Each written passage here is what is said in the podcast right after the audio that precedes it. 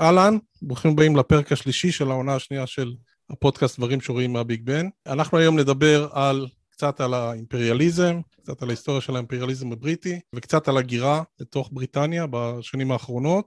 ואנחנו מאוד שמחים ונרגשים לארח היום אה, את עודד פוירשטיין, אהלן עודד. היי, hey, מה נשמע? אנחנו על הכיפאק. אה, עודד, אתם, אה, חלק מכם בטח מכירים אותו מהפודקאסט של היסטוריה גדולה בקטנה, והוא גם דוקטורנט להיסטוריה. אה, ובעל ידע כללי בלתי נדלה וידע היסטורי של, שמצדיק פרופסורה. וחוץ מזה נמצא כאן גם הצוות הרגיל, שזה כאן ליד קיימברידג' גיא שפר, וברמת גן, בעל הבלוג יס מיניסטר, אוריה בר מאיר. אהלן אוריה. היי. ואנחנו נתחיל היום באמת עם הנושא של האימפריאליזם, אנחנו לא נזכור את כל תולדות האימפריאליזם הבריטי, כי זה באמת יכול לקחת ימים.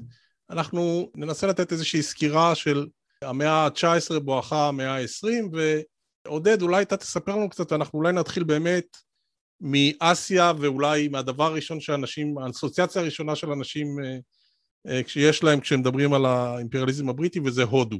אז איפה, מה אנחנו מוצאים בהודו במאה ה-19 מבחינת האימפריאליזם הבריטי? תראה, זה קצת בעיה לדבר על האימפריאליזם הבריטי במאה ה-19 כי באמת זה כמו להתחיל את הסיפור חיים שלך מגיל 25, כן? אה, מה אתה מכניס, מה אתה מוציא ומאיפה ה... איך אפשר להתחיל מהאמצע? כלומר, אה, אפשר לדבר, נגיד את זה ככה, בגדול אפשר לדבר על אימפריאליזם בריטי בשני שלבים, ההסתכלות שלהם מערבה לכיוון מה שהיום הוא החוף המזרחי של ארצות הברית, מה שהם קראו לו המושבות הצפון אמריקאיות שב... אה, בסוף המאה ה-18 קיבלו עצמאות ואז כביכול מתחילה האימפריה השנייה שזה באמת מה שאנשים בדרך כלל חושבים עליו כשהם חושבים על האימפריה הבריטית, אה, אימפריה שיותר מרוכזת באמת בהודו, באוסטרליה ובקנדה, באפריקה.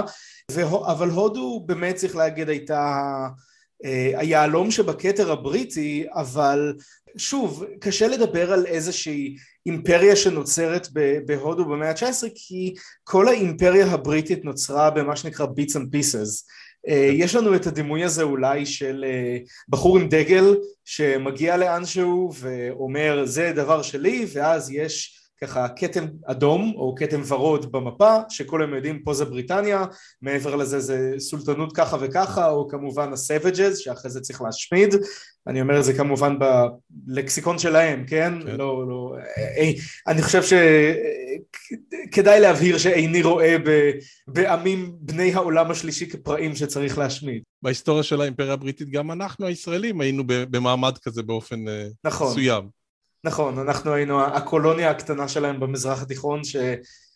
בוא נגיד הם בעיקר רצו כדי לחבר בין אה, עיראק למצרים, לא יודע כמה אנחנו היינו מעניינים אותם.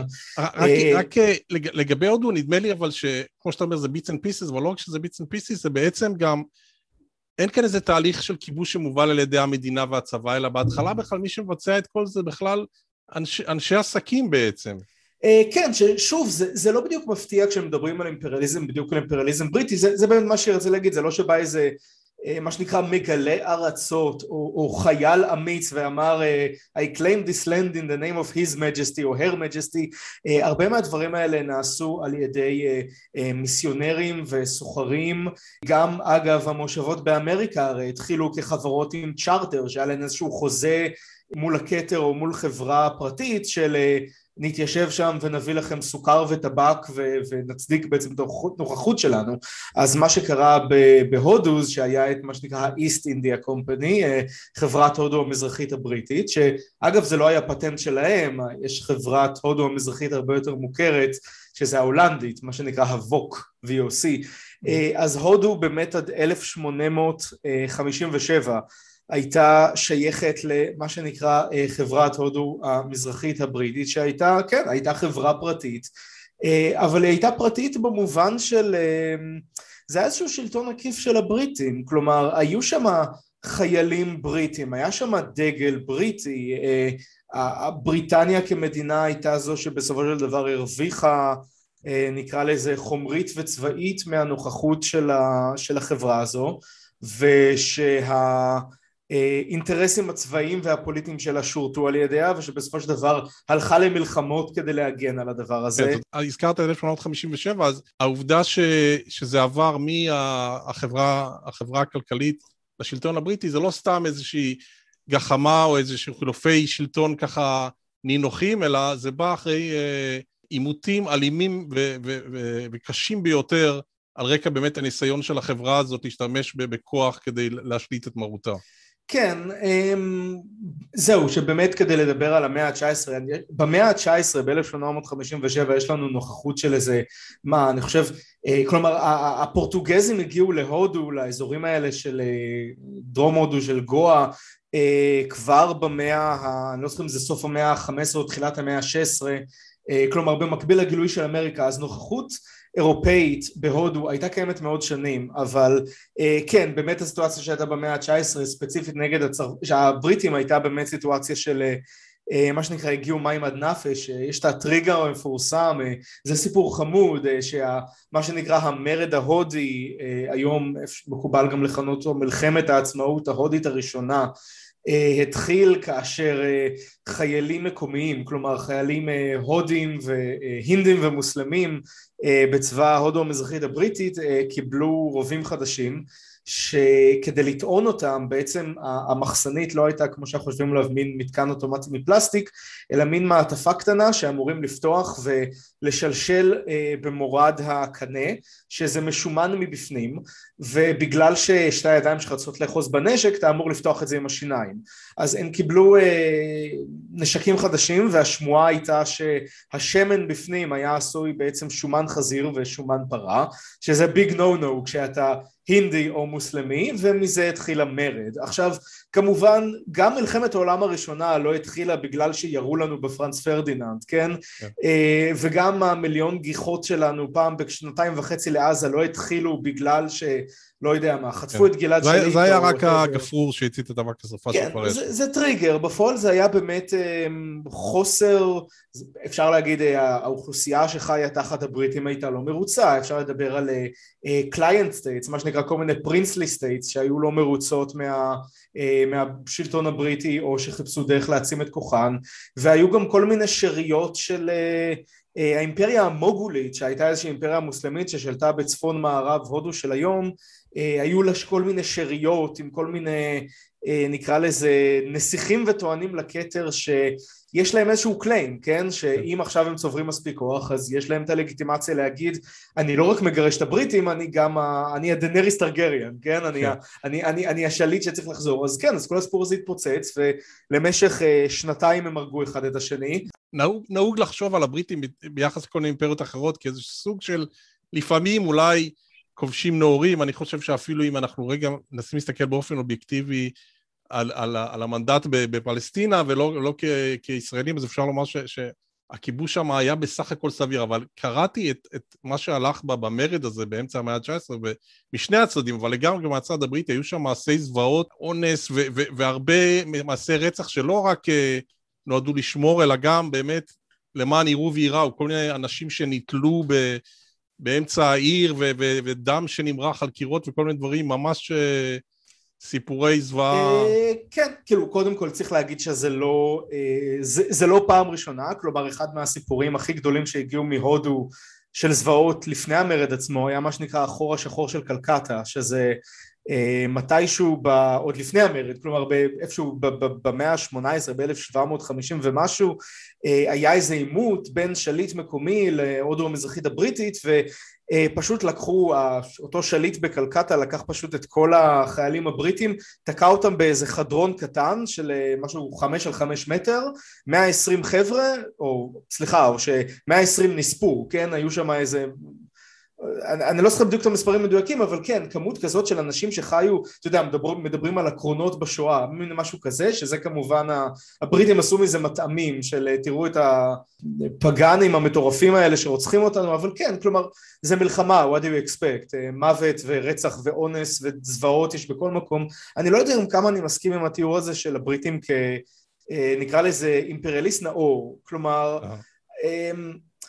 שוב, סליחה... אם בכלל יש דבר כזה, כן? זהו, סליחה על ההקבלה, אבל זה כן. כמו להגיד, יודע מה, יחסית לשואה, כן. כאילו... לא, אני יח... התכוונתי כמובן במרכאות, נגיד יחסית כן. לבלגים בקונגו, אבל... אה, אבל, אבל בטח במאה ה-19 לחלוטין אין לזה שום הצדקה לדימוי הזה לכאורה.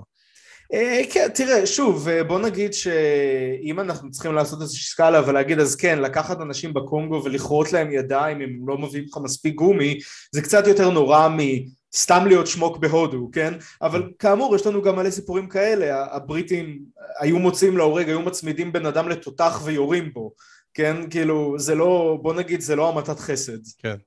אז, אז בעצם, אחרי המרד הזה בכל זאת יש איזה... זעזוע דעת קהל, לאו דווקא בגלל מה שהם עשו, אולי בגלל מה ש, שעשו להם, והם מחליטים בכל זאת להוציא את, ה, את השלטון, לפחות פורמלית, מידי החברה הכלכלית, ולהעביר אותו ל, ל, באופן ישיר אה, לשלטון הבריטי. כן, 1858, החברה מסיימת את תפקידה, מעבירים לה את כל ה... את כל הנכסים שלה, את כל הפונקציות שלה לכתר הבריטי אה, וגם פה צריך להגיד, אפשר להגיד שזה גם סוג של היה inevitable, כלומר אה, אני, אני לא יודע כמה פורמט כזה של חברה מסחרית היה כבר רלוונטי בנוף של המאה ה-19 אם אנחנו מסתכלים על 1858 אנחנו שנייה לפני מה שנקרא Scramble for Africa במצרים קורה משהו מאוד דומה שנגיד נכנסות כל מיני חברות מסחריות נגיד לבנות את תעלת סואץ אבל אז פתאום המצרים קצת מרימים ראש אז הבריטים באים ואומרים רגע חבר'ה אנחנו לוקחים את זה ישירות עלינו אנחנו מכניסים חיילים ואתם עכשיו נתינים של עוד מעלתו או עוד מעלתה בעצם בשלב הזה. אה, כלומר זה לא אה, המעבר הזה לשליטה ישירה קורה בכל העולם והוא לא כזה יוצא דופן אז, אז אנחנו נחזור אחר כך להודו לקראת אולי נגיד מילה על איך הכל נגמר צריך לומר כשאנחנו מדברים על הודו של, ה, של האימפריה, זה הודו רבתי של היום, זאת אומרת זה הודו, פקיסטן, בנגלדש, נכון? כן, אה, אה, עד 1847 אני חושב, נכון? 1947. 1900, כן, סליחה. כן. כן. אבל הזכרת קצת את, את, את אפריקה, אז בוא באמת תגיד לנו מה, מה האינטרסים הבריטים באפריקה בשלב הזה או. של אה, סוף המאה ה-19. מה אתם יודעים על עבדות? הבריטים סיימו את האפנה האמריקאים? או, אה, זה נרטיב, אוקיי, זה נרטיב מאוד יפה שהבריטים אוהבים כן. להגיד, כן? אנחנו לא היינו מעורבים, לא קשור אלינו. כן, we abolished slavery, כן. uh, שהם צודקים, אבל זה כמו להגיד, אתה יודע, זה, זה כמו שאומרים, מתי, בפעם, מתי הפסקת להרביץ לאשתך, כן? Uh, אוקיי, זה יפה שאתה לא מרביץ לה יותר, אבל למה התחלת? Uh, הבריטים באמת היה איזה, אפשר להגיד, האגרוף הכפול הזה של המהפכה האמריקאית והמהפכה הצרפתית אה, גרם לאיזושהי הערכת מצב מחודשת בבריטניה בסוף המאה ה-18 והם נכנסו למאה ה-19 אה, כמין אימפריה של ליברליזם. הרבה מה, אה, מהרטוריקה הבריטית במאה ה-19 הייתה שאנחנו, התפקיד שלנו זה להביא חופש לעולם, שהתפקיד שלנו, וחופש כמובן במובן של מסחר, הם אמרו את המשפט הזה בכל מקום שהדגל הבריטי מתנוסס, אז אדם יכול לדעת שהוא חופשי, שאף אחד לא יעלם, יאיים על הרכוש שלו וכן הלאה וכן הלאה. כמובן זה בא לידי ביטוי גם במעשים מאוד לא נעימים, כולם מכירים נגד אני אקפוץ שנייה לסין, סליחה, שזה נגיד מלחמת האופיום, שהבריטים אמרו, אנחנו רוצים למכור לכם סמים, כן, סחר חופשי, ואז הקיסר הסיני אמר כאילו, לא, כאילו אני לא רוצה, אני לא רוצה מלא סמים במדינה כן. שלי ואז הבריטים אמרו, אה, מסחר חופשי, אתה חייב לתת לנו, תראה יש לנו ספינה והם עשו את זה פעמיים, כן? דרשו לסמם את כל התושבים בגדול. כן, כי התושבים רוצים סמים ולנו יש את הזכות לספק אותם. עכשיו, חלק, החלק השני של זה היה באמת הציד של ספינות עבדים, הבריטים אמרו, סיימנו את העבדות אצלנו, סיימנו את העבדות במושבות שלנו, אה, מה שיש שם עכשיו היחס שלנו לצאצאי עבדים זה נושא אחר לגמרי, אבל אנחנו רוצים גם, אנחנו רוצים להיות אקטיבית, רוצים להיות פרוגרסיביים, כן? לא מספיק להגיד אני כבר לא מכה את אשתי, אני רוצה להסתובב ברחוב ולוודא שאף אחד לא מכה את אשתו. אז הם התחילו לעשות כל מיני פעולות הם, בזירה הבינלאומית, שהתפקיד שלהן היה לעצור את העבדות. וחלק גדול מזה היה גם באמת מעורבות באפריקה כי surprise surprise רוב העבדים מגיעים מאפריקה כי זה סיבות היסטוריות אז הרבה מהמעורבות שלהם באזורים כמו זנזיבר, סודאן, אפילו טיפה דרום אפריקה, כל הזה של הזולו, היה עם כל מיני רטוריקה של באמת לעצור את העבדות. אה, חלק, היה גם רטוריקה כמובן של גילויים ושל אה, אחרי זה קראו לזה עול האדם הלבן ולגלות את האגמים ומוצא הנילוס ותרבות ללא מתורבתים ומיסיונרים אבל בגדול העבדות היה מן המנוע הזה של אה, להחליף מה שנקרא את, ה, את, ה, את השנהב השחור בשנהב הלבן, כן? לקחת כלכלות שמבוססות על סחר בסחורה קולוניאלית לא לגיטימית שזה עבדים ולהחליף את זה בסחורה קולוניאלית לגיטימית שזה גומי ושנהב ולא יודע מה עץ טרופי ו... וצריך כן. לומר ש, שבמאות שלפני זה אחד המנועים העיקריים של האימפריאליזם היה כן העבדות, זאת אומרת בריט... בריטניה, בבריטניה עצמה לא הייתה עבדות הרבה שנים, אבל היא הייתה הנמל העיקרי שדרכם, או אחד הנמלים העיקריים שדרכו היו עוברים עבדים, והעבדים האלה היו מגיעים בעיקר למושבות שלה, בארצות הברית ובכל מיני מקומות אחרים. כן, תראו, צריך להגיד מה זה, מה זה בעיקר, יש את הטבלאות היפות האלה עם החצים, mm-hmm. שמראות תמיד חץ ענקי יוצא מאפריקה, ואז החץ הזה לאט לאט מתחלק ומצטמצם. אה, הבריטים וגם האמריקאים כאילו אוהבים להגיד כן תראו העבדים שהגיעו למה שנקרא הברית זה כאין וכאפס לעומת העבדים שזרמו לברזיל אה, ולקריבים והם צודקים, כי המטעים שם היו הרבה יותר עצומים, כן? זה לא, בוא נגיד זה לא איזשהו עניין אידיאולוגי, אם אמריקה הייתה מדינה ממש טובה לגדל בטבק בכל האזורים האלה ולא רק בדרום, אז, אז כאילו, או כותנה, סליחה, מה אני אומר טבק, אה, אז, אז היה, לך, היה לך נחלות עצומות בכל מקום ופי מיליון יותר עבדים. רוב העבדים באמת הגיעו לקריבים ולדרום אמריקה, אבל... כלומר, כלומר לאזורים בשליטה פורטוגלית וספרדית ולא בריטית. כן, וצרפתית והולנדית גם קצת, אבל גם היו אזורים בריטים, כן? כן. אה, הרפובליקה הדומינית, לא, הרפובליקה הדומיניקה הספרדית, סליחה, אני חושב בליז, על... אני חושב. אה, בליז אני, יש גם את אה, כל האיים קטנים כאלה שעד היום הם שם, כן, שלהם, כן. ג'מייקה נגיד, כן. לא משנה, לא יודע, כל מיני, אני, אני כבר לא זוכר מה סיינט מרטין או מרטין, כן. יש מרטיניק, אנטיגווה, ברבודה, ברבדוס, טרינידד, טרינידד, טובגו, איים שלחלקם גם יש שמות ספרדיים אבל הם בכלל היו שייכים לכתר הבריטי, אני, אני באמת לא זוכר מה שייך למי ואני גם לא בטוח שהם יודעים מה שייך למי, אבל כן, כלומר ה, ה, ה, מי שהיום הם אה, מה שנקרא אפרו אפרו-אמרינדים אני חושב, זה הזה, הם צאצאים של עבדים, ג'מייקה היא שחורה לא בגלל שהשחורים היו הנייטיבס של ג'מייקה, אלא כי כל הנייטיבס חוסלו ואלה עבדים לשעבר. כן, וכשאנחנו מדברים על, על אפריקה, אז אנחנו כמובן מדברים על דרום אפריקה, ובקניה היו, היו להם אינטרסים נדמה לי, אה, גם בגאנה אם אני לא טועה. תראה, היה להם אינטרסים בכל אפריקה. אה, שוב, זה, זה תלוי גם מה אתה מגדיר שליטה, כי היו כן. מקומות שהם באמת, אה, בוא נגיד, יש אזורים שלמים של סודאן שגם היום אף אחד לא שולט עליהם, כי הם כאילו, הם מדבר מלא בכאילו גמלים מתים, זה לא בדיוק אזור ש... אתה יודע, אתה יכול אה, לשמור בו על שלטון מרכזי, אבל כש, כשמסתכלים במפה אז כן, באמת, אז, אז, אז יש להם מה שנקרא, היה להם את ה-Cape to Cairo, לפחות אחרי שהם בעטו mm-hmm. את הגרמנים במלחמת העולם הראשונה, אבל אה, הם רצו להיכנס לכל מקום שהם רצו. כלומר, מהדרום עד מצרים, כאילו... כן, מקהיר עד, אה, עד קייפטאון בעצם. הבנתי, זאת אומרת לכל אורך החוף המזרחי של אפריקה הייתה להם שליטה. כן, היה להם גם מושבות במערב, כלומר ניגריה, כן. אה, שהיום היא אחת המדינות האפריקאיות הכי, אה, אני לא יודע אם מתקדמות זה המילה הנכונה, אבל הכי אה, מתפתחות, מה שנקרא, הייתה שייכת להם, גם חלק, אני לא זוכר איזה, היה כאילו את טוגו וטוגולנד, יש שם מדינות שיש כזה טוגו הצרפתית, טוגו הבריטית וזה, אני לא זוכר מה השמות שלהם היום, אבל בעיקר ניגריה, אבל כן, בעיקר במזרח, כלומר, הם נורא רצו, תעלת סואץ, הייתה כן. מן הסתם אה, משהו מרכזי בדרום, כן. אה, כן, וטנזניה, טנגניקה, שאגב באמת הרצון להשתלט על טנזניה וזנזיבר בא בדיוק מה... העניין הזה בסחר, היה שם מרכזי סחר עבדים מאוד מאוד גדולים שהם רצו לשלוט עליהם. הבנתי, והחוף המזרחי היה חשוב להם כי באמת זה מבטיח דרך תעלת סואץ את הדרך להודו חופשית ונטולת אה, איומים. זאת אומרת, מעבר כן. לאינטרסים האפריקאים יש גם את הדרך אה, למזרח. כן, בוא, בוא נגיד שהם הגיעו למצרים לא בגלל שהם היו נורא נורא מעוניינים במומיות. כן. אה, זה, זה בא אחר כך. למרות שגם אותם הם אה, לקחו ומילאו את המוזיאון הבריטי בכל מקום. כן, כי אם כבר אז כבר. תראה, אם, כן. אם אתה כבר באזור מסוים, עכשיו יש לזה גם, מה שאני אוהב ברטוריקה הבריטית, שזה בגדול מה שאני, כלומר אני רואה את עצמי כחוקר תרבות, יותר מאשר חוקר אימפריאליזם, שהם תמיד מוצאים סיבות להצדיק את הנוכחות שלהם, וה... החיפוש אחר פרעונים הוא מאוד יפה כי הם כאילו כל הזמן מנסים לקשר את עצמם באימפריות הישנות. הבריטים רוצ... באו ואמרו אנחנו מי ש... אנחנו הפרעה החדש, או אנחנו כמובן בהקשר טוב, בעברית זה עובד קצת פחות טוב, אה, אנחנו הפרעה החדש, אנחנו שלמה המלך החדש, אה, אני חושב שזה הכי יפה, הספר אה, מכרות המלך שלמה מאוד ממחיש את זה יפה, שזה זה כמובן work of fiction, אבל מבחינת המהלך שקורה בו של שלושה בריטים שמגיעים לאמצע שום מקום ו... עוזרים לאיזושהי ממלכה מקומית להשליט בסדר ואז כמובן להבטיח את המסחר החופשי מדרום אפריקה זה מדהים, כלומר כל הזמן הם אומרים אנחנו פה וזה בסדר כי שלמה המלך היה פה פעם, כן? אנחנו באמצע אפריקה אבל אנחנו בני בית בגלל ששלמה המלך היה פה ואנחנו סוג של היורשים שלו כי אנחנו המערב והגענו לפה, כלומר כמו שהתנ"ך זה סוג של מה שנקרא המורשת הג'ודאו קריסטיאן, אנחנו היום חלק מהמורשת הזאת. כן.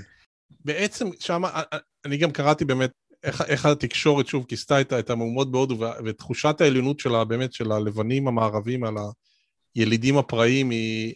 אמנם אנחנו מדברים לפני 150 שנה, אבל, אבל זה עדיין מדהים, אבל בעצם גם הזרעים שלה, באמת המדינות שהן גזעניות על פי חוק, כן, שלטון האפרטהייד בדרום אפריקה וברודזיה דאז, מה שהיום זימבבואה, זה התחיל מתי? בסוף המאה ה-19, בתחילת המאה ה-20? כן, תראה, מבחינת חוקים, אני... זה קצת, אה, אתה יודע, זה כמו שמסתכלים על, אה, אני, אני, כל, אני כל הזמן נותן דימויים מטומטמים, אני מתנצל, אה, אבל זה כמו שכשאתה תוהה לגבי אטימולוגיה של מילה ואתה תמצא משהו כמו, הפעם הראשונה שזה הופיע זה במילון ככה וככה, אבל אם זה במילון זה אומר שהשתמשו בזה כבר חמישים שנה לפני כן נגיד, mm-hmm. אז כל החוקים האלה כשהם מופיעים, בוא נגיד צריך לשים חוק שמשהו לא עובד, צריך לשים חוק שצריך להבהיר משהו שעד כה היה, נקרא לזה קונבנציה מוסכמת מראש, שעד כה אנחנו חשבנו שזה מה שצריך לקרות, וזה אולי קרה, אבל עכשיו אנחנו מתייחסים לזה ברצינות. מבחינתנו זה היה ברור שזה קורה, אבל הצד השני כן. משום מה לא הסכים אה, להתנהג ככה. כן, כלומר... הבריטים גם נורא אוהבים קונבנציות. כן, אה, הם, הכל צריך להיות מסודר, זה בריטי, צריך חוק, וצריך זה, וצריך, איך נקרא, act of parliament. משהו שנחמד באימפריאליזם או בקולוניאליזם באמת שאתה רואה הרבה פעמים איך, אמ, איך המושבה מתמסדת שהרבה פעמים זה מגיע כשנשים מגיעות אה, ולא בכדי. כי הרבה מהרטוריקה של חיקוק חוקים מגיעה על המנת להגן על הבית שזה אומר להגן על האישה נגיד אם מסתכלים על מזרח אסיה אז הקונספט הזה של עכשיו אני לא מדבר רק על בריטניה אלא גם נגיד במושבות ההולנדיות במה שהיום הוא אינדונזיה אלא היו מושבות של גברים כן? גברים כי זה היה חיילים או פועלים או אה, פקידים ואדמיניסטרטורים ומנהלים שמן הסתם היו להם פילגשות מקומיות אבל אז אה, המושבה שם מתפתחת וגדלה ומתחילות להגיע נשים או אנשים מתחילים לייבא נשים כן? כי אתה לא רוצה להתחתן עם האישה השחורה הזו שיהיו לך ילדים מולטים אתה רוצה ילד בריטי. אה, ואז ברגע שמגיעות נשים אז צריך שהכל יהיה ריספקטבל יש אישה, אז צריך שיהיה מקומות שהאישה יכולה ללכת להם לשופינג, צריך רחובות מסודרים, צריך רחובות נקיים, צריך גדרות, צריך לוודא שהעבד או המשרת נכנסים מהכניסה הנכונה, צריך לוודא שהוא לא מסתכל על האישה, צריך לוודא שהוא יודע מה קורה כשהוא מסתכל על האישה וצריך להעניש אותו כשהוא חורג מ... אני אפילו לא מדבר פה על סיטואציה של נגיד אה, אונס למרות ששוב הרטוריקה שלהם מאוד, אה, מאוד התמקדה באלימות השחורה על האישה הלבנה, כן? והתעלמה מהאלימות הלבנה כלפי האישה השחורה. אה, כן, או האלימות הלבנה כלפי השחורים בכלל, כן, כן אונס היה רק חלק מזה. כן. אמ, מזכיר, זה אומנם מהמאה ה-20, אבל זה מזכיר קצת אה, קטע מלראות בפיל של ג'ורג' אורוול, שהוא כן. מדבר בפתיחה על האישה שעוברת בשוק ויורקים עליה המקומיים. כן, לראות בפיל אגב זה, זה, זה דימוי מדהים של... אה, אני, אני, אני קצת לא יודע איך לאכול את הסיפור הזה כי אה, למאזיננו שלא קראו את הסיפור הזה של ג'ורג' אורוול שעכשיו אני ממש מרגיש חכם כי בת זוגי מאוד אוהבת ג'ורג' אורוול וזה הסיפור היחידי ש... שקראתי שלו כי נתנה לי לקרוא אותו. אה, זה סיפור על אה, ג'ורג' אורוול רק להגיד שאם שהוא... מרגישים רע עם זה שהם לא קראו אני גם לא קראתי. אז, אז זה בסדר למאזיננו זה... ומשתתפינו שלא קראו. זה סיפור קצר אם קראתם אורוול סוויינר שקראתם חוות החיות 1984 אבל זה סיפור שלו שהוא אה, מבוסס באמת על התפקיד שלו שהוא היה שוטר ב... אה, מה שהיום זה מיינמר אני חושב, נכון? לא, אה, בורמה? בורמה. בורמה זה, בורמה זה זה, אה, בורמה כן. זה מיינמר. האזור הזה מערבית לתאילנד. שיש איזה מקרה של פיל ששבר גדרות והתמסטל מ... לא יודע מה, מאופיום או משהו ו... ו- והחוק אומר שצריך להעניש אותו, כלומר צריך לראות בפיל מסוכן, אבל הפיל הזה עכשיו שוכב שם והוא תמים והוא חמוד, וג'ורג' אורוול שהיה באמת שוטר בקולוניה מתאר איך בתור נציג הסמכות ובתור מי שממש הילידים מסתכלים עליו ומצפים אה, הוא חייב לירות בפיל הזה למרות שהפיל הזה הוא סוג של הוא, הוא, הוא לא, הוא לא repeat offender כן? הוא עכשיו תמים ומסכן ושוכב שם ואם ישחררו אותו לטבע הוא ילך ולא יחזור. אה, ואני קצת לא יודע לאכול את זה כי זה קצת מרגיש כאילו אורוול מנסה להיתמם כלומר הוא, הוא, הוא שם את האלמנט של אה, הוא עושה פה, אני, לא רוצה, אני הולך להגיד את המשפט הכי פלצני שאי פעם מושמע בפודקאסט הזה, והוא עושה, עושה פה מהלך פוקויאני, שהוא מתאר את עצמו כמי שמסתכלים עליו, הוא מצפים ממנו אה, לבצע איזושהי פעולה שהוא לא רוצה לבצע, אבל בגלל שהאופטיקס הן של הוא צריך לשמור על התפקיד של בעל הסמכות, של הקולוניאלי, זה שעוקף את החוקים, אה, גם אם הוא לא רוצה לראות בפיל הזה, הוא חייב כי הילידים מצפים ממנו, למרות שהילידים מנקודת המבט שלהם, יכול להיות שהם בכלל חושבים כלומר החוק הקולוניאלי הוא זה שאומר שצריך לראות בפיל, אנחנו לא ירינו בפילים עד שאתה הגעת. אז אני חושב שזה באמת אה, כלומר קל מאוד לדבר על אימפריאליזם כי האירופאים באו ועשו דברים רעים ללא אירופאים המסכנים אבל כשאני אומר התמונה הייתה הרבה יותר מורכבת אני אומר זה לא פשוט כי כלומר זה באמת מה שקרה אבל גם האירופאים לא עשו את זה סתם כי הם מרושעים. זו הייתה מערכת שלמה שפעלו בה גם סוכנים כמו אורוול שבאמת כל התפקיד שלו היה איך, איך אמרו הנאצים הוא, היה, הוא רק עשה אה, הוא רק אה, עשה מה שביקשו ממנו. מילה פקודות. כן. עודד, רק מילה על אפריקה, על, על מלחמת הבורים, זה, זה, זה, להבדיל מהמרד ההודי, זה לאו דווקא מלחמה של האנגלים בילידים, אלא מלחמה שלהם בצאצאי ההולנדים או משהו מהסוג הזה. אתה אמרת פה משהו מעניין, כי מה עושה את הבורים ללא ילידים? אני מניח שהבורים הם במקורם הולנדים, לא? זאת אומרת, הם ילידים, כן. אבל ילידים פחות uh, ותיקים מהילידים האפריקאים. זהו. בדרום אמריקה, כשהיו את המושבות, אז היו לך את הקריאולים, שזה היו לבנים שנולדו שם, והיה לך את הפנינסולרס, שזה היה לבנים שהגיעו מאירופה בעצם.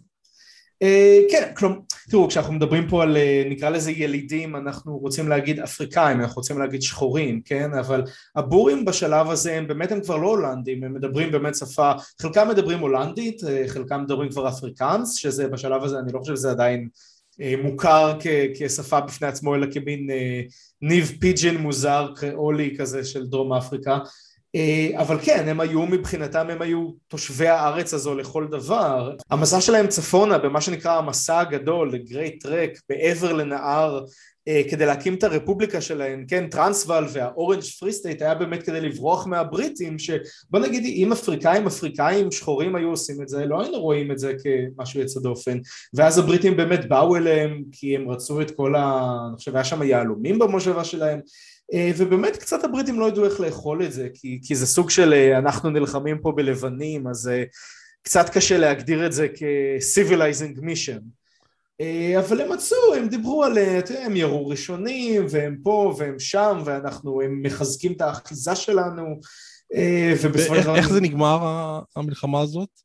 בכיבוש בריטי, כלומר זה היה סדרה של עימותים אבל הבריטים בסוף ניצחו הבנתי. הכל נכנס לתוך דרום אפריקה, ואז באמת אם אנחנו חוזרים לנושא שהתחלנו מלכתחילה, אז אה, שם התחיל האפרטהייד, כלומר אתה לוקח את החבר'ה האלה שהם לבנים, שהם אומרים אנחנו רוצים לחיות במדינה שלנו של לבנים, ואתה מחבר אותם לכל האפריקאים שהיו less fortunate כשהבריטים באו ופשוט נשארו במקום שלהם, ואתה מחבר אותם גם לאפריקאים שהיו שם כבר כשהבורים הגיעו, אה, ואתה מקבל מדינה שלכולם ברור שהם רוצים לחיות בנפרד וכולם גם חיים בנפרד ברמה מסוימת ולו רק מבחינה נקרא לזה מעמדית, כן? אה, אבל אז ברגע שהבריטים עוזבים ודרום אפריקה מקבלת את ה... אני לא יודע אם אפשר לקרוא לזה עצמאות כי הם נשארים בקומונוולף וטה טה טה אבל אה, הם מחוקקים חוקים כי למה לא? הם מבחינתם חיו ככה תמיד, כן? זה כמו ג'ים קרו בדרום ארצות הברית אנחנו תמיד היינו נפרדים ואתם תמיד הייתם שונים וכאילו עכשיו אנחנו פשוט מעגנים בחוק את מה שהיה ברור לנו מלכתחילה. אוקיי, okay, אז בואו נעשה עוד קפיצה אחת, ל... אנחנו יודעים שהאימפריה הבריטית כונתה האימפריה שהשמש מעולם לא שוקעת בה, פשוט משום שהם שלטו במדינות לכל אורך הגלובוס, ככה שבכל רגע אחת מהמדינות של האימפריה היה בה אור יום, אה, אם היינו באסיה ועברנו באפריקה, אז בואו נגיד מילה באמת על הקריבים, כי זה גם אולי היסטורית פחות חשוב באפריקה ומהודו, אבל אה, מאוד חשוב למה שקרה במאה ה-20 בתוך בריטניה. אז איך הם כמובן הגיעו קודם כל לארצות הברית, אבל היו להם גם אה, אינטרסים במדינות כמו ג'מייקה וכל האזור הזה שכבר דיברנו עליו. כן, זה, זה קצת מצחיק שאנחנו מדברים היום על האזורים האלה כאזורים בעלי חשיבות פחותה, כי דווקא הקריבים אה, לכל המדינות האלה, כלומר גם להולנד, גם לצרפת, גם לספרד, הם היו חתיכת קאש קאו, כלומר אה, האובדן, אם אני קופץ שנייה לצרפת, אה, האובדן של מה שהיה, שהיום בעצם הייתי במהלך המהפכה הצרפתית היה אובדן לצרפת כי הם גידלו שם סוכר, אה, ג'מייקה וקובה היו מושבות מאוד נקרא לזה מאוד רווחיות בשביל הכתרים שתפעלו אותן. אנחנו נוטים לראות אותן כפחות חשובות בגלל שהן באמת קטנות יותר שיש בהן פחות אנשים שהן לא גדלו להיות בהמות כמו ארצות הברית או קנדה או לא יודע מה מקסיקו אבל הן היו חשובות לא פחות והבריטים רצו לשלוט עליהן וגם בגלל שוב אם אני נכנס לרטוריקה פה ההצלחה של מקומות כמו ג'מייקה הייתה הוכחה שהשיטה הבריטית עובדת. כי אם אנחנו לוקחים את ה... את המודל של אנחנו משחררים עבדים ואנחנו משתלטים על האזור ואנחנו מראים להם איך לחיות כמו שצריך אז ג'מייקה שזה אזור שהיו בו עבדים שלנו בסוגריים ושחררנו אותם אה, ואז בסוגריים אבל, אבל אין להם איפה עוד אחר לעבוד חוץ מבדיוק באותם מטעים רק הפעם הם מקבלים כביכול שכר אה, אם, אם, אם האנשים האלה החיים שלהם טובים והם מרוצים אז השיטה שלנו עובדת. בעיני הטובים והם מרוצים בעיני הבריטים.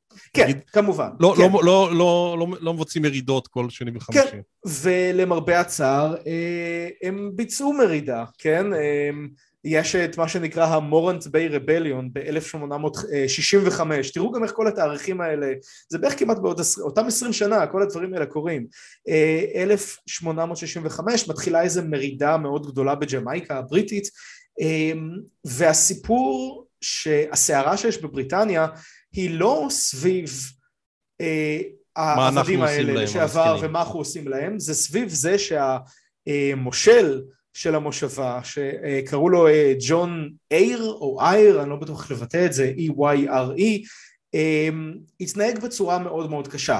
וזה היה ממש, אם נגיד במקביל בערך בשנים האלה יש בצרפת את אה, פרשת דרייפוס שיש לכם את הדרייפוסרדים ואת האנטי דרייפוסרדים וכולם, וזה נהיה אה, סוגיה פוליטית, כן? אה, זה לא סתם, זה כמו שמתייחסים כזה, האם אתה בעד או נגד אה, הסכם אוסלו, כן? אז, אז שמה האם אתה בעד או נגד הפעולות של אותו מושל, זה נהיה משהו שהוא פוליטי, כי הם באו ואמרו, הוא בתור אבא צריך להיות tough but fair, והיו כאלה שאמרו הוא היה tough אבל פייר, והיו כאלה שאמרו יותר מדי טאף, הוא עשה פה, הם ילדים, כאילו הם, הם לא עשו את זה מתוך אהבת השחורים יותר מדי, הם באו ואמרו הם ילדים והוא צריך לנהוג בהם ביד קשה, אבל ילד נותן לו פליק בטוסיק, אתה לא שובר לו את הפרצוף, כן? אה, וזה היה ממש כאילו גם דיון שאתה רואה שכשהם מדברים, הם, הם מפסיקים לדבר בשלב כלשהו על אה, על, אה, על, על הרבליון עצמו ומתחילים לדבר על מה זה בעצם אומר לשלוט על הגזעים הנחותים, כן? מה זה אומר באמת, איך אנחנו צריכים להיות אה, אה, מושלים נכונים. אה, ומעבר לכל מה שקרה בג'מייקה עצמה זה באמת הוביל לכל מיני, אה, הקימו אפילו ועדה שהיו חברים בה אני חושב אנשים כמו כאילו דרווין וג'ון סטיוארט מיל כן זה לא איזה דיון משעמם בפרלמנט כולם כולם נותנים את דעתם, כן? אה, כי נורא חשוב להם להבין מה אנחנו עושים עם האימפריה שלנו, מה אנחנו עושים לכל השחורים המסכנים האלה, ומה זה אומר עלינו. אה, אני לא זוכר, שוב, אני נותן פה את הקרדיט לבת זוג שלי כי מגיע לה, והיא היא נתנה לי פעם לקרוא איזה מאמר על שכשאתה מדבר על האימפריה אתה בעצם מדבר על עצמך, כשאתה מדבר על הדרך שבה אה, אנחנו שולטים על הילידים, או מה הילידים עושים, או איך הם מתנהגים, או אתה בעצם מגדיר מה זה להיות אנגלי. אה, איך אנגלית טוב צריך להיות, זה איך אני שולט על הילידים האלה. כן, אבל עם כל הדיון הפילוסופי הזה, אנחנו, אה, אנחנו מדברים עדיין על כמעט עוד מאה שנה שעברו עד, ה, עד שהאימפריה באמת נהיית חבר העמים, זה מאה שנה ארוכות שאנחנו לא נכסה אותם, אבל בואו רק נדבר כן. באמת על ה... בגדול על, על התהליכים שהובילו לזה, כמובן שתי מלחמות העולם היה להם חלק חשוב בזה, אבל אה, כן. אנחנו, אנחנו מגיעים למצב ש... באמת בריטניה שולטת באחוז עצום ממדינות העולם באמצע המאה ה-19, לכך שאחרי מלחמת העולם השנייה מהר מאוד אה, נהיית מדינה עם כמה מושבות קטנות בכמה נקודות אקזוטיות ברחבי העולם. אה, כן, תראה, אה, על זה שני דברים להגיד. קודם כל, קודם אתה אמרת, אימפריה שהשמש לא שוקעת עליה, יש ביטוי נחמד שאומר שהסיבה שהשמש מעולם לא שקעה על האימפריה הבריטית זה כי אלוהים פחד להשאיר אותם בחושך, הוא לא יודע מה הם יעשו עם הנתינים שלהם. אבל בהקשר הזה, תראה, קודם כל דקולוניזציה זה תהליך של, שקורה בכל העולם, כאילו צרפת אה, מאבדת מושבות, אה, כן, אה, הפורטוגזים אפילו גוררים את זה עד שנות ה-70 ומפילים את המונרכיה על הדרך, כן, אבל זה קורה בכל העולם, הבריטים לא לבד פה, זה באמת האימפקט של שתי מלחמות העולם, זה ההבנה אחרי השואה שוואלה אנחנו לא טובים כמו שחשבנו, זה באמת תנועות התנגדות ש- שקופצות ומתנגדות והבריטים מבינים שכל הדברים האלה זה more trouble than it's worth. אה, זה העלייה של ארה"ב וברית המועצות כמעצמות עם דרך אחרת לחלוטין להקרין כוח, כלומר זה כבר לא למי שיותר אה, אה, ראשים אפריקאים באפריקה אלא למי שיותר כלי נשק על כן. מי יכול להשמיד את השני יותר מהר בנשק אטומי ויש גם דרך אחרת להסתכל על זה שאני קצת חושב על זה באחרונה של קצת קשה, כאילו, אם אנחנו חושבים על אימפריה במובנים של עלייתה ונפילתה, זה לא באמת מקדם אותה לאנשהו, כאילו כן, האימפריה הייתה מאוד חזקה, ואז הייתה מלחמה, ואז לא היה להם כוח, אז הם פשוט ויתרו, יופי.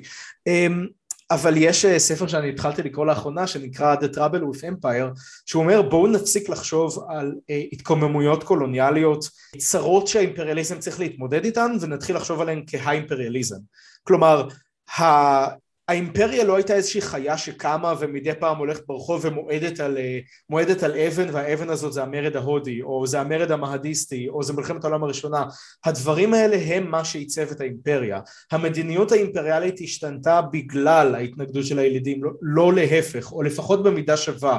כלומר אותם חבר'ה שישבו בבקינגהם פלאס ובווסטמיניסטר ואמרו נראה לי שהיום אנחנו צריכים להעלות את המס על תה בחמש פאונד ולהרוג עשרים אלף שחורים כדי שנרגיש טוב זה סבבה. אבל איפה שהאלימות איפה לא, שה... לא סבבה אבל זה לא סבבה אבל כן כן, כן הבנת אותי. אבל, אבל איפה שבאמת הוצבה המדיניות בתכל'ס זה במושבות. כלומר הסיבה שאתה אומר בוא נעלה את המס על ה... על ה, על ה לא יודע מה זה כי הילידים עושים בעיות או אה, כלומר לא צריך לראות את, את המרד במורנט ביי כאתגר ל-view של הבריטים על עצמם אלא כהדרך בה הבריטים שינו את הראיית עולם שלהם. זה גרם להם לשנות את זה. זה עיצב את הבריטים לא פחות משהבריטים עיצבו את ג'מייקה. ובהקשר הזה התמוטטות של האימפריה הייתה פשוט אה, אני לא רוצה להגיד בלתי נמנעת אבל אה, זה היה פשוט הדרך של האימפריה להתמודד עם זה בשלב כלשהו לבריטים פשוט אין יותר סוס, אין להם כן. כוח, אין להם יותר הצדקה, אין להם יותר זה, אז הם פשוט הולכים הביתה והם נותנים לזה כל מיני הצדקות, כן, אנחנו עושים את זה בגלל, אה, אנחנו עושים את זה בגלל שכבר לא ככה, בגלל שריסשן, בגלל שהוכח, הם, הם, הם, הם יכולים לשמור על עצמם, אבל תראה מה שקרה פה, כלומר, הבריטים יושבים פה ויש להם הגנה ואצ"ל ולח"י שלא לדבר על כל הצד הפלסטיני בסיפור שמדי פעם עושים להם אה, מפציצים להם דברים אז למה להישאר פה? למה? בשביל, בשביל כמה מקומות קדושים וחומוס ביפו? כאילו כן. מה הם מחפשים פה? אה, אני לא יודע מה אני מחפש פה. כן, צריך לומר שהם, אה, אוריה, אבל זה כן יצר להם איזה, איזה שאלה של מה אנחנו, מה אנחנו מעכשיו. הם, הם כן הקימו, הם כן רצו לשמור על איזה קשר עם ה... עם המדינות האלה והקימו את אה, חבר העמים הבריטי, איזשהו ארגון שיש לו גם קשר מסוים למלכה, חלק מהמדינות עדיין מכירות בה כמלכה, אבל השאלה של מה, מה אנחנו בתור בריטניה אחרי, אחרי האימפריה, זו שאלה שמלווה אותם בעצם עד היום. נכון, בעצם אה, היסטוריונים שחוקרים את בריטניה אחרי מלחמת העולם השנייה, הם קוראים לזה החיפוש אחר המקום בעולם, כלומר הבריטים אומרים, היה לנו איזשהו תפקיד בעולם אה, שמילאנו אותו בתור אימפריה, ועכשיו אנחנו צריכים תפקיד חדש, והם עד היום די אבודים בעניין הזה, כי הם לא מוכנים פשוט להיות עוד מדינה בעולם, הם מדינה עם תפקיד והם צריכים למצוא את התפקיד הזה. כן. אז זה באמת, אה, הרכיבו שם את חבר העמים עם הדומיניונים והם רצו לעשות מזה איזשהו אה, מבנה פוליטי בינלאומי שיוכל אה, להתחרות במה שאז התגבש כקהילת הפחם והפלדה במערב אירופה. לימים האיחוד האירופי. שהתפתח היום לאיחוד האירופי בינתיים, כן, ו... אבל המבנה הזה היה פוליטית די חלש, כלומר לא היה שם איזה משהו מאוד חזק חוץ מ... כמו משפחה שכולם באים לליל הסדר בלי שאף אחד באמת רוצה להגיע. וכלכלית גם, בריטניה לא כל כך סחרה עם הדומיניונים כמו שהיא סחרה עם אירופה או ארצות הברית, ואז זה באמת, זה מוביל אותה בהתחלה שהיא נכנסת לאיחוד האירופי, ואחר כך מנסה קצת להתקרב לארצות הברית תחת תאצ'ר, בסוף יוצאת לגמרי מהאיחוד האירופי, ועכשיו היא מנסה להיות המובילה העולמית במלחמה במשבר האקלים, כלומר, כל פעם היא מנסה להוביל את העולם במשהו, ונורא קשה לה לקבל את זה שהיא לפעמים עושה משהו ראשונה, אבל שהיא לא הקטר. כן, הגרסה, הגרסה הבריטית להיות אור לגויים. זה מה שעכשיו הם משתמשים במונח Global Britain? בדיוק, בדיוק, זה גלובל בריטן, זה בדיוק, זה הרעיון הזה שבריטניה היא מדינה שהיא נוכחותה משפיעה על כל הגלובוס בעצם, וכל פעם שהם מבינים שהם לא מצליחים אה, במקום שבו הם נמצאים, מחפשים משהו אחר, כלומר, הם חשבו שהם יוכלו להוביל את העולם מתוך הקהילה האירופית, היום האיחוד האירופי, וזה לא עבד להם, אז הם יצאו, אמרו נעשה את זה מבחוץ, ועכשיו בוריס ג'ונסון רוצה במשבר האקלים והוא רוצה שבריטניה תוביל את העולם בסחר חופשי, כל פעם יש משהו אחר.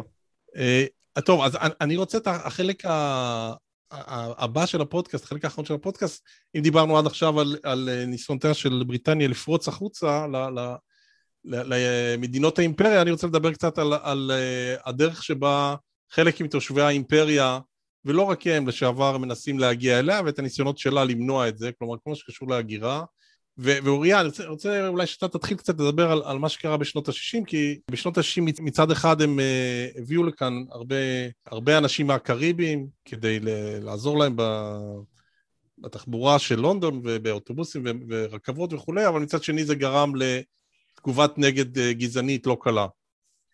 כן, אז למעשה אנחנו מתחילים לפני שנות ה-60, ב-1948 עובר ה-British Nationality Act, חוק הלאומיות הבריטית, שקובע שכל אה, תושבי אה, בריטניה והקולוניות הם אזרחים. ישראל אה, הפסידה מן ההפקר שהכריזה עצמאות קודם, אני מניח. ובאמת הרעיון מאחורי זה הוא שנגמרה מלחמת העולם השנייה וכמו שאתם יודעים במלחמת העולם השנייה הנאצים די שיטחו ערים או לפחות אה, הרסו חלקים נכבדים. מישהו צריך לבנות את הבתים המכוערים שהם בונים במקום, במקום הבתים ההרוסים האלה וצריך קצת אה, ידיים עובדות. ומגיעים אה, לכל מיני מקומות באימפריה, למשל לקריבים, יש שם גם קצת אה, יוצאי הצבא האימפריאלי שצריכים איזושהי עבודה, ובספינה המפורסמת ווינדרש, אה, אה, שעוד מעט אתה תדבר עליה גיא, mm.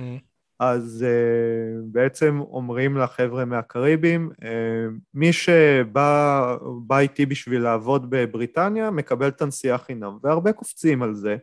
הרבה מהם חושבים שהם יבואו רק לכמה שנים ויחזרו הביתה, אתם יודעים, עובדים זרים רגילים, חוסכים קצת כסף, שולחים למשפחה, חוזרים הביתה עם איזשהו הון בסיסי להתחיל איתו, אבל הרבה מהם משתקעים שם, וזה באמת יוצר אה, מצב שנוצרת לו התנגדות, כשהדוגמה הכי מפורסמת היא אנוך פאוול עם, עם אה, הנאום שלו Rivers of Blood, קצת רקע על אה, אנוך פאוול, פאוול היה אקדמאי מבריק שבמלחמת העולם השנייה התגייס אה, לצבא הבריטי ונלחם אה, בגרמניה הנאצית, הוא התקדם מאוד בצבא ואחרי שהמלחמה נגמרה הוא החליט שהוא הולך לפוליטיקה, הוא הצטרף למפלגה השמרנית והוא היה מהימין הקשה, מה שנקרא, והוא מאוד אה, נחרד מזה שהוא רואה עוד ועוד אה, שחורים וחומים וצהובים מגיעים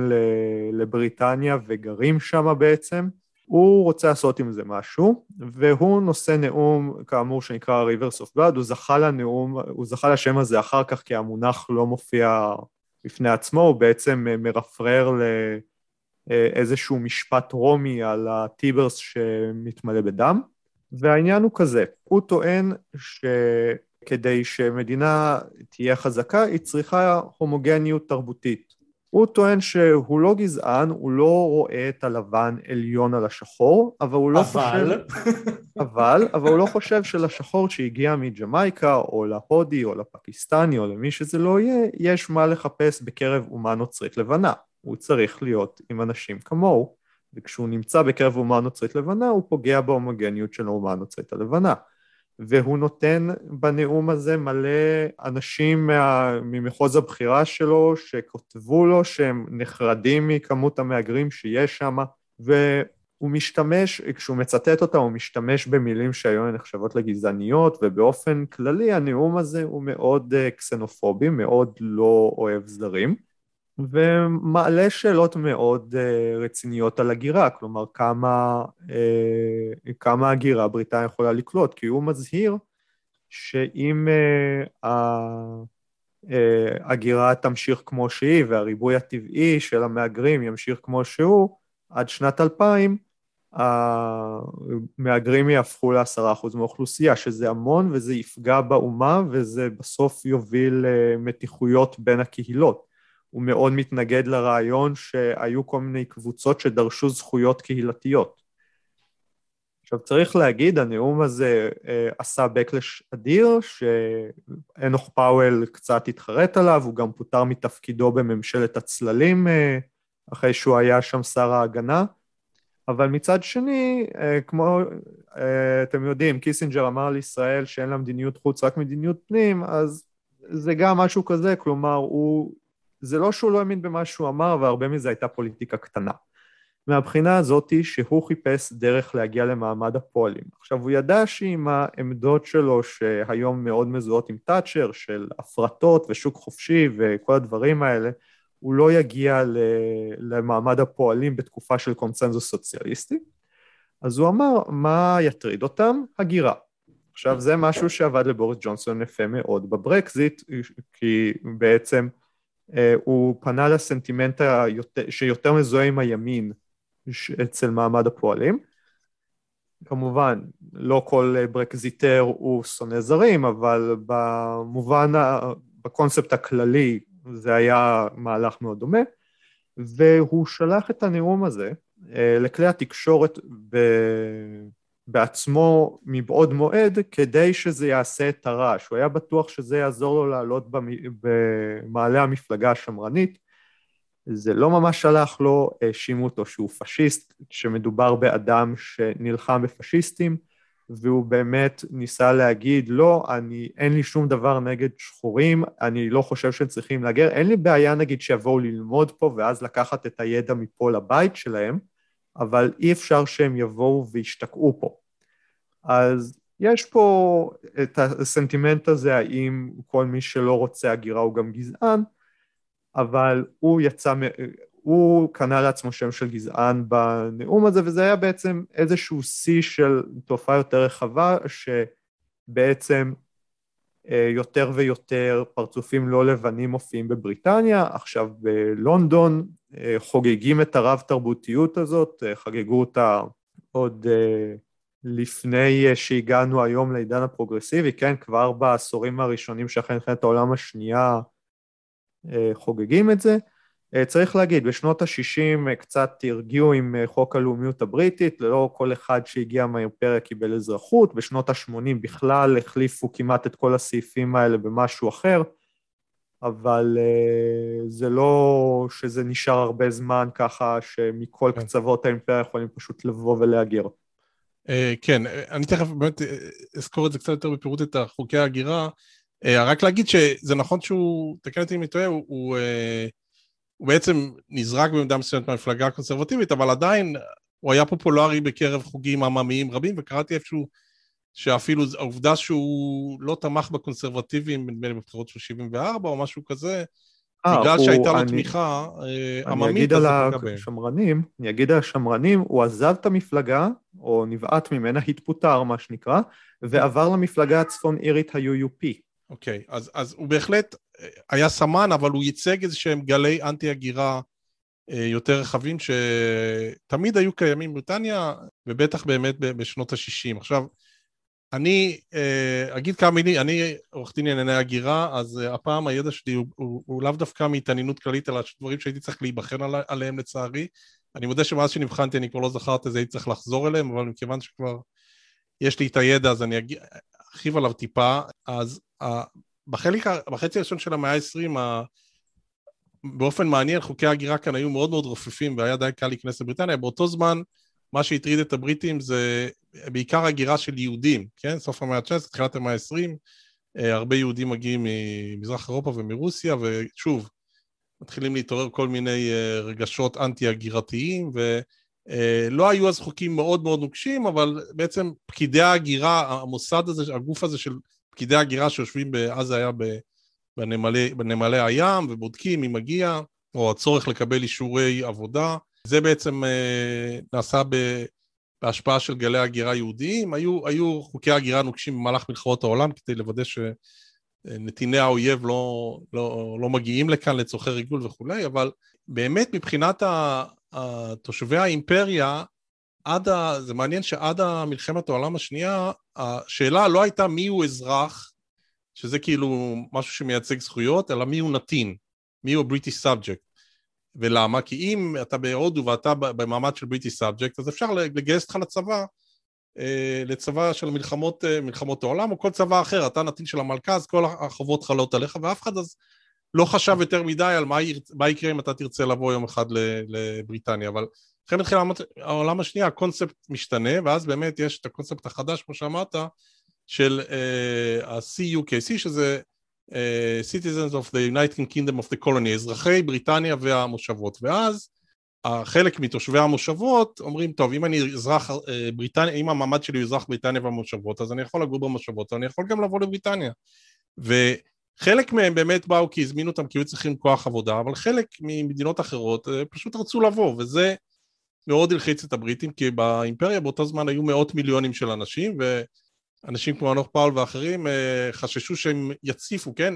אגב, כל החוקי ההגירה במהלך שנות ה-60 וה-70, במפורש השם שלהם היה commonwealth, זאת אומרת לא היה להם באותו זמן אה, חשש שיבואו מהגרים מאירופה או מארצות הברית או מאוסטרליה, אבל אה, החשש היה כמובן שיגיעו אנשים מאסיה או מאפריקה וכדומה, והחוק הראשון שבאמת חוקקו אמרו, בשנות ה-60, תחילת שנות ה-60 אמרו, בעיקרון כל מדינה שנפרדת מבריטניה, שהופכת ממושבה למדינה עצמאית, ברגע שאתה נהיה האזרח שלה, אתה מאבד את האזרחות הזאת של האזרחות הבריטית, ואתה לא יכול לבוא לכאן להגר, אלא אם כן אתה, יש לך ויזת עבודה או משהו מהסוג הזה, שזה כאילו בקטע של תראו, אתם לא רוצים להישאר קולוניה, אתם רוצים עצמאות, טוב, אנחנו לא אוהבים את זה, אבל בבקשה, אבל אם ככה, עם זה הולכות גם הזכויות שלכם, אז אתם לא יכולים יותר להגר לכאן. אבל זה עדיין לא פתר את הבעיות, למה? כי בחלק מהמדינות של האימפריה לשעבר היו מיעוטים אתניים גדולים. למשל, במדינות אפריקה היו הרבה מאוד הודים שהם,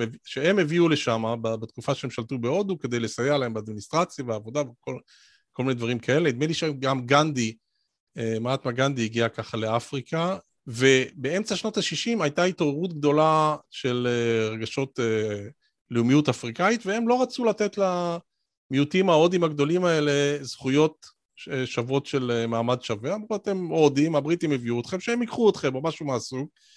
ואז ההודים, ושוב היה מדובר על מאות אלפים או אפילו מיליונים, אמרו לבריטים, תראו, אתם אמרתם שמי שמקבל, אה, מדינה שנותנת, שנהיית עצמאית ונותנת אזרחות לתושבים שלה, הם כבר לא אזרחי בריטניה, אבל אנחנו לא מקבלים את האזרחות הזאת, אז אנחנו באים לבריטניה, וזה מאוד הלחיץ אותם, ואז ב-1998, בתוך שלושה ימים, הפרלמנט קיבל חוק, זה היה השיא, אני חושב עד היום השיא העולמי להעברת חוק, נדמה לי בשני בתי הפרלמנט, שקבע שאין יותר דבר כזה אזרח של אה, בריטניה והמושבות, ושהדרך היחידה שלך לבוא לבריטניה, להגר אליה, זה אם אתה נולדת בבריטניה, או שגרת בבריטניה והתאזרחת בה, או שאבא שלך או שסבא שלך נולד בבריטניה. זאת אומרת, בריטניה לבריטים. זה אגב גם עבר דרך האבא ולא דרך האימא, שזה כבר עניין אחר, וזה בעצם אה, היה הבסיס של חוקי ההגירה עד היום במידה רבה. אחר כך היו עוד שינויים, היה חוק, האזר... חוק האזרחות של 1980,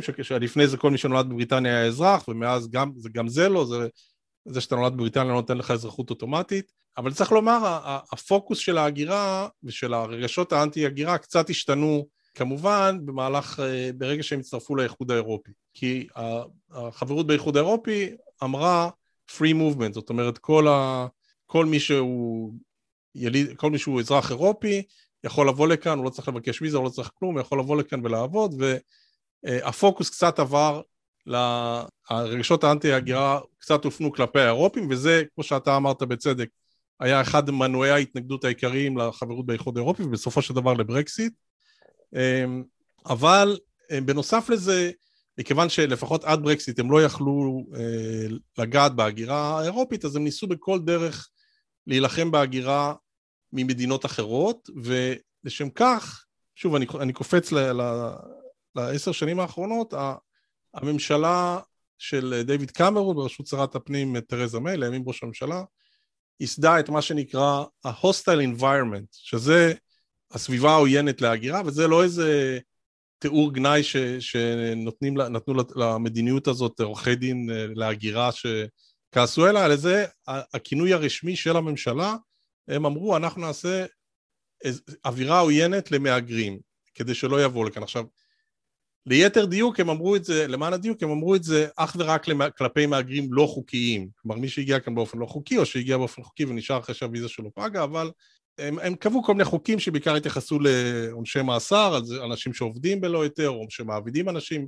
בלי שהם בדקו אם יש להם היתר, או אנשים שהשכירו להם בתים וכולי, או אסרו על בנקים לפתוח להם חשבונות בנק, אבל אה, מי שנתפס מאוד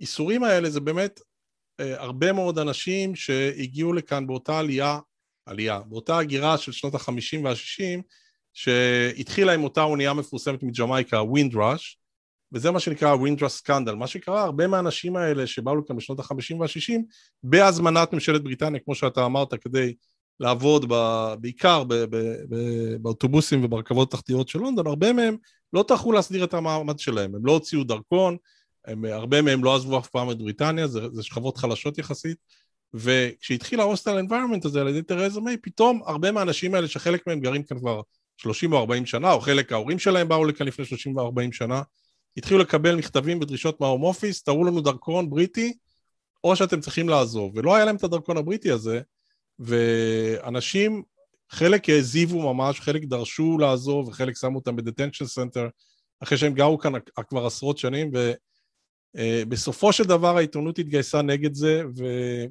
והיה הרבה רעש, ושרת הפנים, בשלב מסוים שרת הפנים אמבר רוד התפטרה על הרקע הזה, והיה הרבה כעס, אבל זה, זה באמת מראה שהרגשות שה, האנטי-הגירה האלה, עכשיו צריך לומר בכל זאת מילה אחת של פרופורציה, לאורך באמת העשרות השנים האחרונות, בריטניה יש net migration, כלומר הגירה, אה, אם אתה מוריד את אלה שהיגרו מאנגליה ואתה לוקח רק את אלה שהיגרו לתוך בריטניה, אה, של משהו כמו 200-250 אלף בשנה, זה לפחות ב-10-20 שנה האחרונות. זה הרבה מאוד אנשים, זה בוריס ג'ונסון אמר, אה, זה עיר חדשה שכל שנה מצטרפת לבריטניה, ובריטניה עדיין יש בה ריבוי טבעי חיובי, זאת אומרת, זה לא אחת מהמדינות שחייבת את כוח האדם הזה, אז זה, זה, זה גם אם אתה, לא, אפילו אם אתה לא גזען, אתה יכול להגיד זה יוצר בעיות, זה יוצר איזשהו עומס על שירותים חברתיים וכולי, אז, אז יש, יש כאן אתגרים בהגירה, אבל זה תמיד גם מעורר באמת הרבה רגשות אה, אנטי-מהגרים, כמו שבאו לידי בברקסיט במהלך שנות ה-60 וה-70, וגם דיברנו על זה נדמה לי בפרק הקודם בהקשר של הכדורגל. אגב, ה hostile environment, אז כדאי uh, להגיד על זה שנייג'ל פאראג', כן, האיש שנלחם עבור ברקזיט uh, במשך uh, יותר מ-20 שנה, אז לפני שהיה את המושג ברקזיט, אז הוא אמר שהוא נגעל מהקמפיין של, של הממשלה, של ה hostile environment, ואם נייג'ל פאראג' אומר את זה על הקמפיין האנטי-הגירה שלך, אתה כנראה באמת עברת איזה גבול. כן. ואגב, היו, היו, היו, זהו, היו ברקסיטרים, אני לא מת על הטיעון הזה ואני לא חושב שזה, אבל היו ברקסיטרים שאמרו, תראו, אנחנו בכלל לא בעד הגירה, להפך, אנחנו רוצים שתהיה הגירה יותר הוגנת, ובזה שאנחנו נסגור את ההגירה החופשית מאירופה, אנחנו ניתן יותר הזדמנויות להגירה ממדינות באמת ה... אה, מאסיה ומאפריקה וכולי. עד כמה זה כן. אותנטי, אני לא יודע. עכשיו גם עוד משהו שצריך להגיד, פריטי פטל, שרת הפנים הנוכחית, שנחשבת למאוד אנטי הגירה, שכרגע המלחמה שלה היא ב... באלו שמנסים לחצות את התעלה בסירות גומי, אז היא וג'ונסון הציגו תוכנית להגירה, שאומנם לא עושה חיים קלים למי שרוצה לבוא מהאיחוד האירופי, אבל בשבילי נטול דרכון מלבד הישראלי, הם דווקא קצת הקלו את העבודה לעומת מה שהיה תחת תרזה מיי ודייוויד קמרון. כן, תראו, אני גם, אני מרגיש קצת כמי שגר כאן, שבאמת uh, uh, uh, הפרק היום הוא, uh, הוא לא מאוד מחמיא לבריטים, גם על, על החלק הראשון של מה שהם עשו לשאר העולם, וגם אחרי ש... אחרי שכל מה שהם עשו ושאר העולם אה, בא ואומר, אוקיי, אנחנו רוצים עכשיו קצת אה, אה, לבוא אליכם, אז, אז הם עושים כל מה שהם יכולים כדי לעצור את זה, ו, ואני לא הולך להתנצל בשמם, כי הם, הם הרוויחו את זה, אבל צריך לומר, עם כל מה שאמרנו על ההגירה, יש להם כן היבטים מסוימים של מדיניות ההגירה שלהם, שאפשר לומר, צריך לומר לזכותם, קודם כל הם, הם, הם קולטים כל שנה כמה עשרות אלפי פליטים, יש כאן תהליך לא קל ולא פשוט, אבל, אבל עדיין ש, שמתקיים של אה, בקשת מעמד של רפיוג'י, והרבה מאלה שגם שלא מקבלים את זה, עדיין מקבלים איזשהו מעמד שמאפשר להם לגור כאן. כמו שאמרתי, עדיין עם כל הוויזות וכולי, יש כאן כמות מגריישן אה, uh, של מאות אלפי אנשים כל שנה שמגיעים uh, לכאן, וזה יוצר עבורם אתגרים שהם צריכים לעמוד בהם. מן הסתם, הכמות עכשיו תרד אחרי ברקסיט, בגלל שבאמת לא יהיה את ה-free movement הזאת מאירופה. אני, אני גם רוצה להוסיף, אם אפשר, um, אתה אמרת קודם שכזה הפרק הזה לא הכי מחמיא לבריטניה, אז גם צריך להגיד קודם כל שאני חושב שהרבה מהדברים שדיברנו עליהם הם לא נגיד רק אישו של בריטניה, כלומר אימפריאליזם, בעיות עם מושבות לשעבר, זה קורה גם בצרפת, אה, כן. אפילו בספרד, כן, שהם איבדו את האימפריה שלהם מאה שנה לפני כל האחרים, זה מה שקורה אם קודם תיארתי את התהליך הזה שבו קודם יש מושבה של גברים ואז מגיעות הנשים ואז יש את הרצון הזה ליצור חוקים ואז מתחילות הבעיות. זה כאילו המדינה הבריטית עבדה מאוד יפה כשהיא באמת הייתה רק לבנים והם חשבו כמה הם נאורים ונחמדים לשחורים כל עוד השחורים לא פה. אבל ברגע שהנתינים הקולוניאליים מגיעים ופתאום שומו שמיים רוצים אותן זכויות פתאום מתחילות הבעיות וקורה שבן אדם כזה שכמו ש, שאוריה אמרת יפה אה, קוראים יוצא מצב שבו בן אדם שנלחם נגד הנאצים קוראים לו פשיסט כן, כן. אה, פשוט כי הוא גדל על איזושהי ראיית עולם שמבחינתו הגיונית לחלוטין, אבל בעיני אנשים אחרים שמה אותו באותה רמה, כמו אנשים שלא רוצים לחיות ליד יהודים, כן? כן, כאילו זה... כן, זה, כן. זה, זה, זה קל להסתכל על, ה, על העבר מנקודת מבט, אה, מהשקפת עולם של 2021, וחלק מהדברים ש...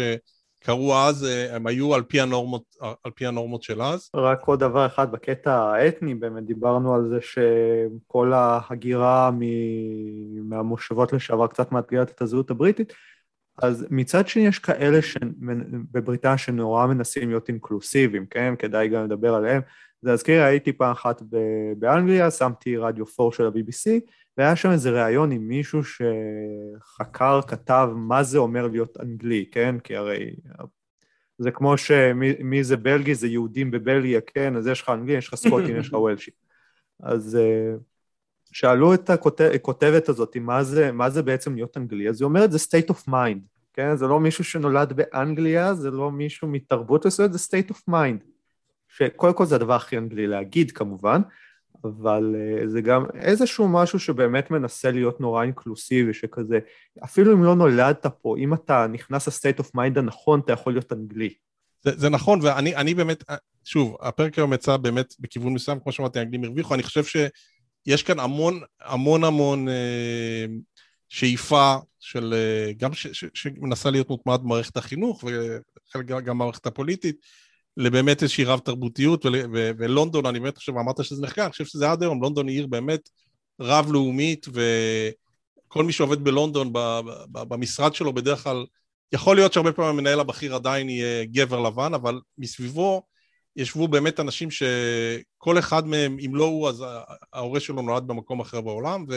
זה משהו שהם עובדים עליו המון גם בבתי הספר, ו, ואני חושב שיש הרבה מה ללמוד בהם. אה, ואולי שווה גם להגיד, הזכרנו את אנוך פאוול, אפילו בשנות ה-60 בשיא הגזענות, הדברים שהוא אמר, והוא לא היה בלייבור, הוא היה בקונסרבטיבים, בכל זאת הדברים היו מספיק חזקים בשביל להעיף אותו מה, מהקונסרבטיבים. זאת אומרת, יש כאן איזשהו בסיס כן פרוגרסיבי אה, וכן אנטי גזעני, וגם הייתה, היה, אלה שהתנגדו לברקסיט, הם כמעט היו 50 אחוז, זאת אומרת, אה, זה בהחלט, אני, אני לא חושב שזה הוגן היום להגדיר את בריטניה כמדינה יותר גזענית ממדינות אחרות, אני חושב שהרבה דברים בתרבות שלה הם אולי אפילו פחות גזעניים ויותר אינקלוסיב, כמו שאתה אומר, אבל מצד שני חשוב להיות מודעים להיסטוריה וגם למה שקורה היום מבחינת הרגשות של אנטי הגירה. אני mm-hmm. חושב שכאן נסיים את החלק הזה, ורק אולי, כיוון שאנחנו תמיד אומרים גם מילה על אקטואליה, אז אוריה, אה, מילה על אפגניסטן ובריטניה, אגב גם לא. לא לחלוטין בלתי קשור ל... ל... לאימפריאליזם, אבל אנחנו נתמקד במה שקורה כרגע. כן, אז uh, אני מניח שכולכם uh, שמעתם על זה שאחרי היציאה האמריקאית ושאר הכוחות של נאט"ו מאפגניסטן, אז הצבא האפגני לא יחזיק יותר מעשר דקות מול הטליבן, אה, שכבר כבש את כבול, והדבר הזה הביא אה, בעצם לדיון חירום בפרלמנט הבריטי על מה שקורה שם, כשבוריס ג'ונסון הציג את התוכנית שלו אה, להוציא משם את כל האזרחים הבריטים ואת כל המשת"פים האפגנים עם הבריטים ולקלוט פליטים אפגנים וכדומה, אבל תמה שהייתה מאוד חזקה בדיון הזה הייתה איפה הייתה בריטניה הגלובלית, כן? תרזה מיי, ראשת הממשלה לשעבר, אמרה שמה, אה, אנחנו אוהבים להלל את בריטניה הגלובלית, אבל איפה בריטניה הגלובלית הייתה ברחובות כבול? עכשיו, לאף אחד אין ספק שבריטניה צבאית לא יכולה להחליף את ארצות הברית ופשוט להחליף את כל הכוחות האמריקאים שם כדי להגן על אפגניסטן, אבל כן יש איזושהי ציפייה שאם טראמפ שהתחיל את המהלך הזה ואחריו ביידן ממשיך אותו, שלבריטניה יהיו לפחות את הכלים הדיפלומטיים אה, לסחוף את שאר המערב כדי להביא לאיזשהו איזון אחר אה, כדי למנוע מדבר כזה לקרות, וזה בעצם עוד איזשהו שלב בחיפוש התפקיד בעולם, כן? הם רוצים להיות, הם רוצים למצוא איך הם יכולים להיות גלובליים, ככה שאם ארצות הברית עושה איזה משהו שהוא נראה להם בעייתי מבחינת אה, היחסי הכוחות הבינלאומיים, שהם יוכלו לרתום בעלי ברית אחרים כדי לאזן את זה. שזה כן. כנראה השלב הבא שהם הולכים לנסות לעשות בעידן הפוסט-ברקזיט. כן, קצת חוסר מודעות לגבי כן. הכוח האמיתי שלהם, אם אתה שואל אותי, אבל אה, נגיד רק שמעבר לגלובליות היה גם אה, את העניין הקצת יותר אה, אנקדוטלי, שהם טוענים שדומיניק ראב, שר החוץ, היה בדיוק בחופשה, וסירב להרים את הטלפון, כי היו כל מיני טלפונים, לתאם את מבצע ההצלה, להוציא משם את הבריטים, והטענות בצהובונים, נכונות יותר או פחות, אני לא יודע, שהוא פחות או יותר אמר משהו כמו, אני בחופש עכשיו, אני לא עונה לטלפונים לגבי העניינים האלה, וזה מאוד הרגיז כאן כמה אנשים, בקטע של אנשים שם לא מצליחים לעלות על המטוס, ואתה בחופשה ולא מוכן להרים את הטלפון. טוב, אז אני חושב שכאן נסיים. באמת, הכיסוי של, הפות, של הפרק היום היה כמעט כמו של האימפריה הבריטית מבחינת הגודל שלו, אבל זה באמת פרק מאוד חשוב ב, גם בעבר שלה וגם בהווה שלה. עודד, המון המון תודה שהצטרפת אלינו. בשמחה, שמחתי לבוא. שחלקת את באמת הידע העצום שלך. פעם הבאה נדבר על חינוך. בפעם הבאה אנחנו נדבר על חינוך, ואולי... באמת, אה, אני אגיד מילה בהקשר הזה, אולי טיפה לתקן את הרושם באמת על הדברים הטובים שהם עושים בחינוך מבחינת רב-תרבותיות וחינוך לקבלת אה, גם האחר. עד כאן אבל היום, אה, המון תודה עודד, המון תודה אוריה, ונשתמע. שמח.